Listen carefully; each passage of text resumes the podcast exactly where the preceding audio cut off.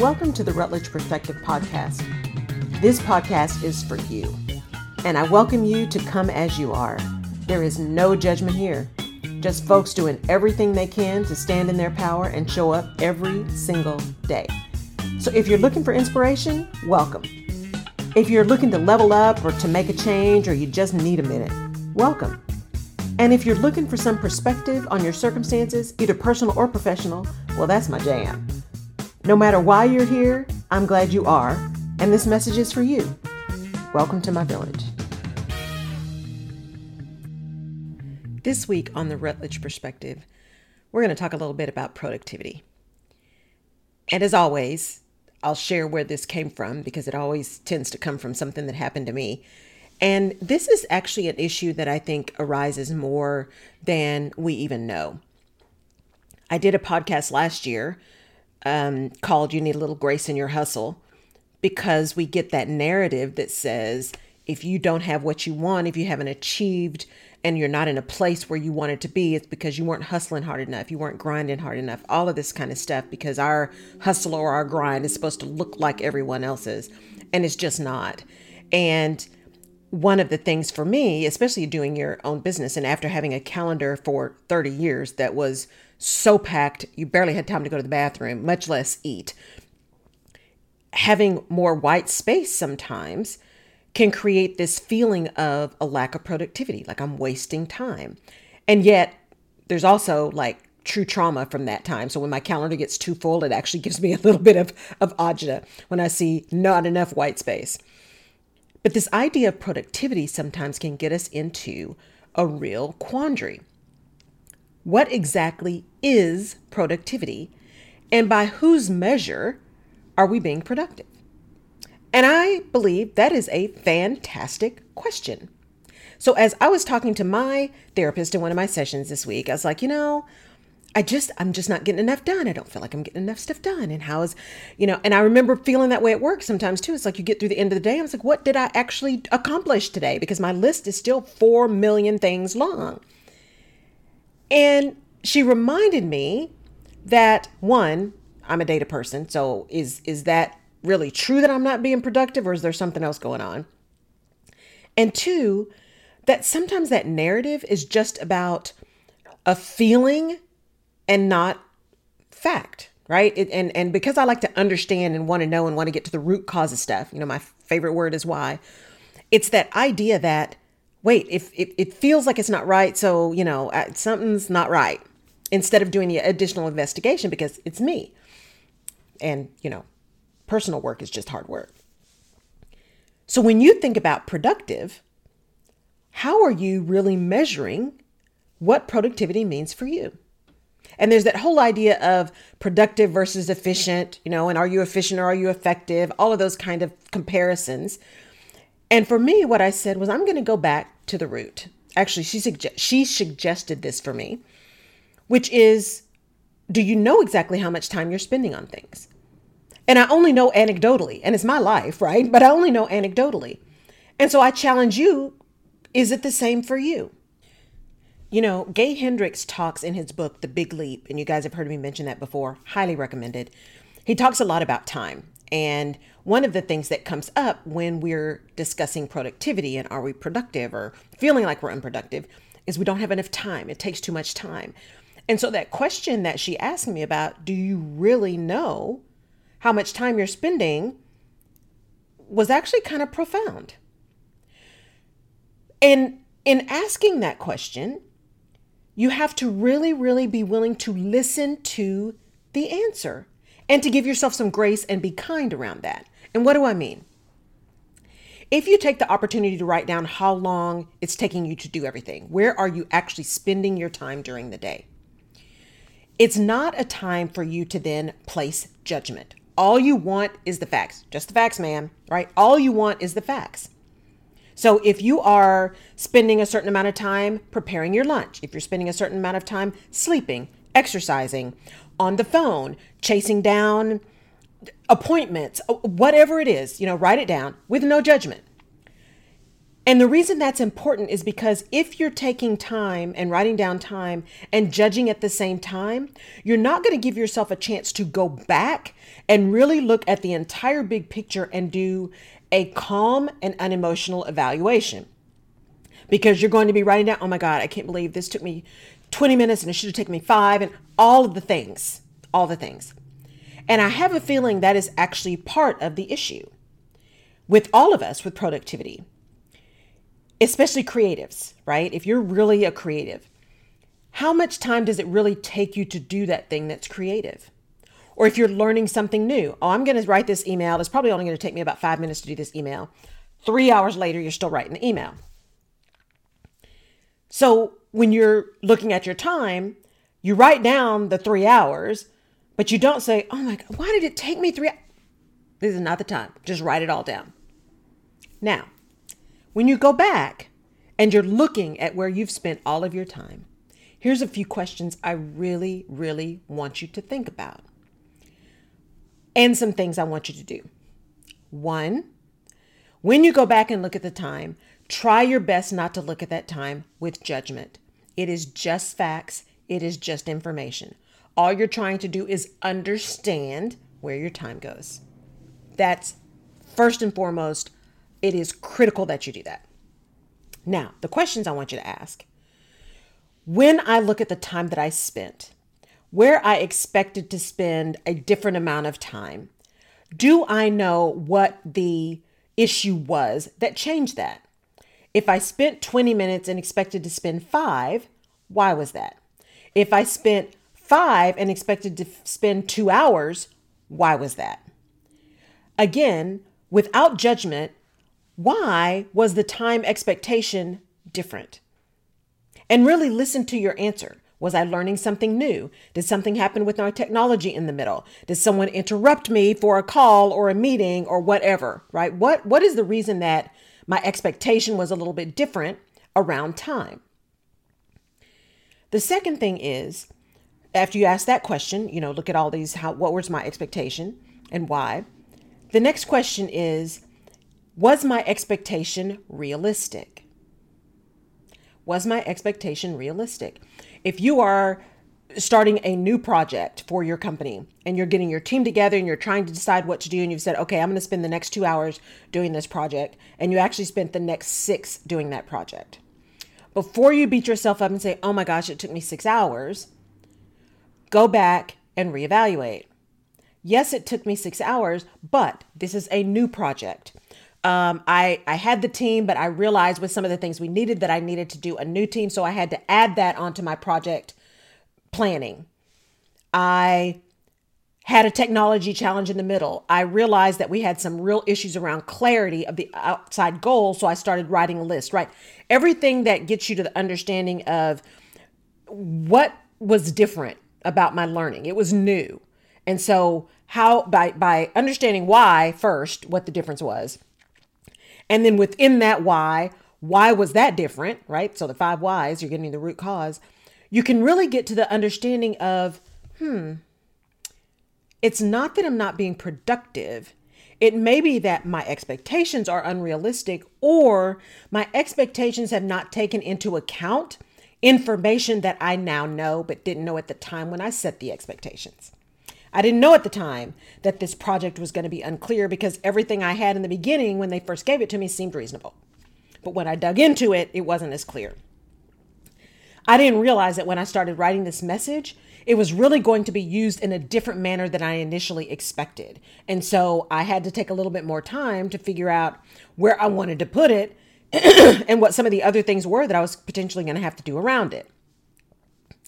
What are the reasons for the difference in expectation between what you thought you were going to get done and what you actually get done, right? So go through that why process so you get really clear on what's going on. But it doesn't end there because the productivity trap is that we begin to judge ourselves, we begin to judge others, we begin to have performance evaluations around it, we begin to make judgments on how intel- intelligent, how effective, um, how much of a fit someone is based on their productivity. And we make those judgments many times without full information. We don't take the time to really sit and understand what the situation was. This is in particular when we're talking about ourselves and judging ourselves around how productive we've been. And when you do that, and you realize how long it's taking you to do some things or not to do some things, and you can really get at that root cause that no, it's not a productivity issue, it's not a creativity issue, or it is my creative process, so I just need to plan for a little bit longer.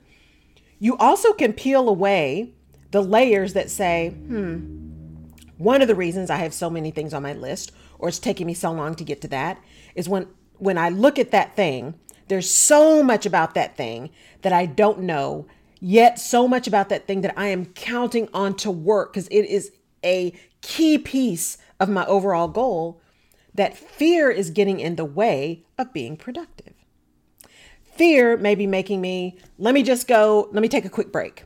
Let me go take this call. Let me go follow up on this email. Let me, all these other things, as opposed to getting at the thing that I really want to get done because there's fear around finishing it. Because if I finish it and it doesn't work, then what? Then what? I've now spent all this time on something that didn't work. And believe me, I have been there. I have been there where I invested so much time and effort and energy in putting together an online kind of HR portal for, for small business owners. And when I really look back at that, one, I didn't want to do it. It just felt like I was supposed to. I just, it took me forever to get it done because I just wasn't, I wasn't excited about it. I wasn't investing in it. Now it's good, but it just, it just wasn't my thing, right? It didn't make my soul sing. It just felt like maybe this is an answer. Maybe this is a way to get some things moving because I was so concerned about other things, right? There were other things that were really the root cause of it, and it manifested in, in trying to get this other thing done because it seemed like the right thing. But when you're talking about productivity and want to avoid falling into the productivity trap, you got to listen to yourself. If it's taking you a really long time, if you're procrastinating about something, and it's real like deep procrastination, again, practice the pause and ask yourself why.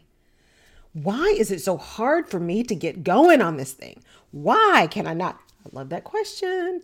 Why? And then listen to the answer, right? Listen to the answer. Is it taking you so long to get invested in it because it's really not something you want to do? And if it's really not something you want to do, why don't you want to do it? Because if you, if you really don't want to do it because it really isn't aligned with where you're trying to go, then don't do it.